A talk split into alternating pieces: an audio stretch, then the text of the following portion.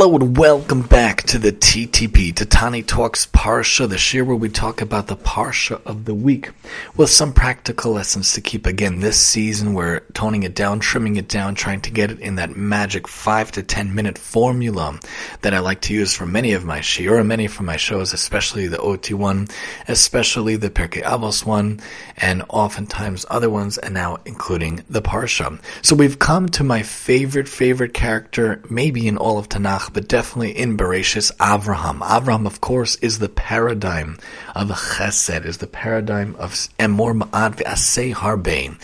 Saying little but doing a lot. Obviously, the opposite is Ephron, which we come to in a couple of parshiot when Avram wants to bury Sarah, and he promises him a huge, beautiful burial plot, which you never know from such things. You shouldn't have to need burial plots that are beautiful.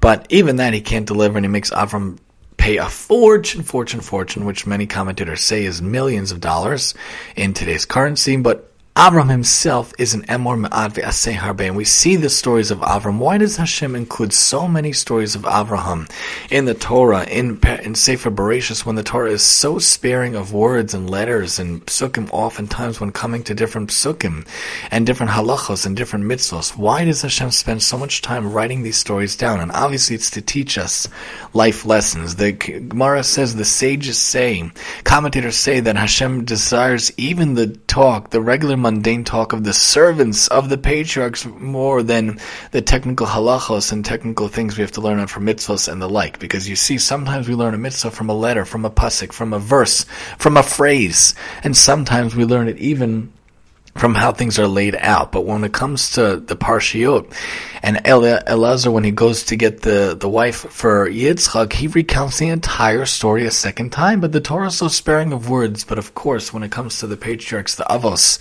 Hashem wants us to learn a lot from them. And I believe one of the Avos, of course, if not the most fascinating one to me that we could learn from is Avraham himself. He is the Ish Chesed. He is the man involved in serving others and doing for others. He got all these nefashos asher asu b'charan. Commentators talk about when he's traveling around and he has to leave. In our parsha it says Lech Lecha. Who is he taking with him? He's taking his nephew Lot before they part ways later on. He's taking his wife Sarah, who had a different name, of course, and then he's taking these nefashos asher asu b'charan. The commentators point out, I think even Rashi, how these are the people that they converted. These are the people that Avram taught the men, and, and Sarah taught the woman. Of course, that's a lesson in and of itself. And Sarah, when she when she hears the brachos later on, that she's not actually around there because Sarah's in the tent because of modesty. Another wonderful lesson. But in general, Avram is one that goes out and about. He is the Aver. He is the Ivri. He's Aver Hayarden, basically. He's on the other side of the river, the other side of the entire world. The whole world believes in polytheism, believes in multiple gods. Chas v'shalom. They believe in, in all of these things. And Avram was the one at three years old, oftentimes commentators point out, he realized that there's one Hashem, one true God. And Avram goes and he points out to all these people who come to his tent to come to his dwelling place to teach him who gave you this food who should you really think not me me and and my house might have prepared it but who gave it to us Hashem gave it to us and Avram goes around and is involved in chesed his tent was open on four sides no front door, back door, side door situation. All doors, all sides were applicable to have people. He loved to have people. He loved to do for others. When he was traveling in his travels, he planted an Eshel later on. Eshel could stand for Achila, Shtia, and Lina, which means feeding and drink and giving to drink and giving a place to sleep, which are the three main things that we're supposed to do for a guest. Some people say he set up a hotel later on. Some people said he set up a food place. Some people said he set up a vineyard, whatever. Either way, Avram was majorly involved in doing chesed. And we know throughout the parsha, he's traveling along, he's going with Sarah. You know, the king of Mitzrayim messes around with him when he goes down to try to get some food, and he takes Sarah, and, and obviously Hashem has to send him back. And later on, it happens again with Avimelech, which is the question why that happened. But Lot and Avraham have to part ways again.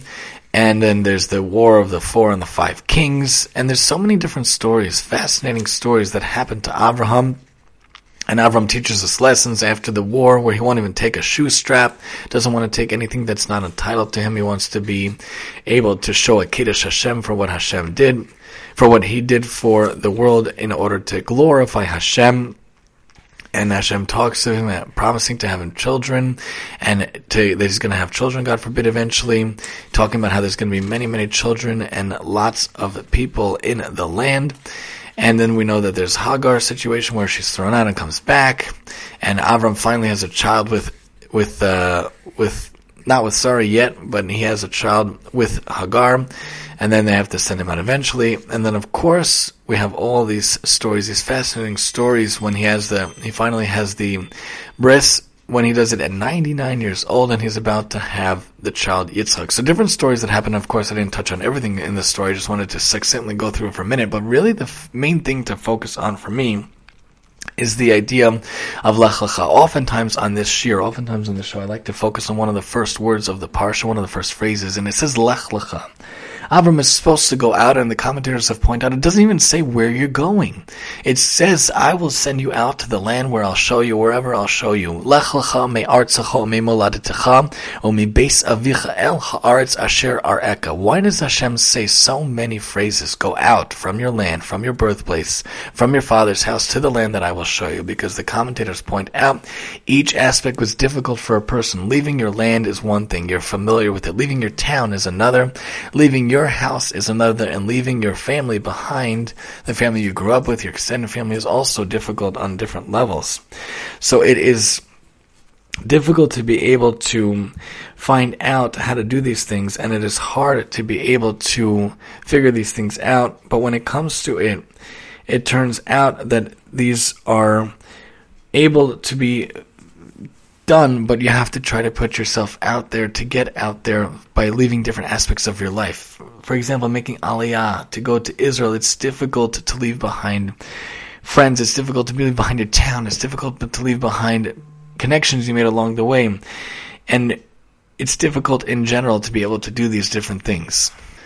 And when it says the word lech lecha, I believe we can learn for ourselves. Oftentimes we have to go outside of our comfort zone. Lech lecha, go for yourself. You're not doing it for Hashem, you're doing it for the world at large, but really you're doing it for yourself. When we think about lech lecha, and it teaches all the ways that Avram has to go out, Hashem tells him go out from your land, from your house, from your birthplace, all these different things. We're going out of our comfort zones. In general, we should think how we ourselves could go out of our comfort zone to help people. My friend lost his mom recently the other week, and for me in general, I find funerals especially difficult and Shiva houses extremely difficult. I myself lost my dad and my brother when I was younger, my dad when I was nine, my brother when I was 20. So this aspect of life and the cycle of life and the cycle of death I find very difficult to connect to, to relate to. I find it kind of PTSD wise in a little bit for what I went through myself, but that's pushing myself out of my comfort zone. I don't like making shiva calls. I don't like doing these things, but it's a big, big, big mitzvah. So I did it. My my wife and I tried to run to catch the funeral. We missed it.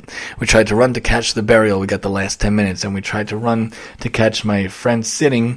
We went with two other friends, and we took a whole Motzi Shabbos needing babysitting to get there, and we ended up doing it, even though it's difficult and uncomfortable, out of my comfort zone. Something we had to do. And then the other day, one of my doctors lost his parent, made a shiva call also, schlepping everybody over in order to make make there just to make the shiva call. It's out of my comfort zone. It's difficult for me, but we have to do that. Oftentimes going lahavdil lahavdil to going to a simcha is difficult for me. It's out of my comfort zone. I don't like leaving my kids behind, having to find a babysitter, rushing out, uh, and do we take the baby? Do we not take the baby? Do I get to dance with the people? Or in general, things like that. It is difficult when it comes to these different things when we are able to be involved with things or not it's hard to to figure out different things. It's hard to to to do these different things, but maybe Avram's teaching us Lech Lecha. Oftentimes, he himself did so much for so many, chesed-wise and whatnot, and traveling around the world, traveling wherever he could to different places, including to go now, Lech Lecha. Um, Hashem told him, you need to go out of your comfort, and I will help you along the way. And for ourselves too, we should do what we can, mitzvah-wise, chesed-wise, Torah-wise, out of our comfort zone to help out those around us in our life.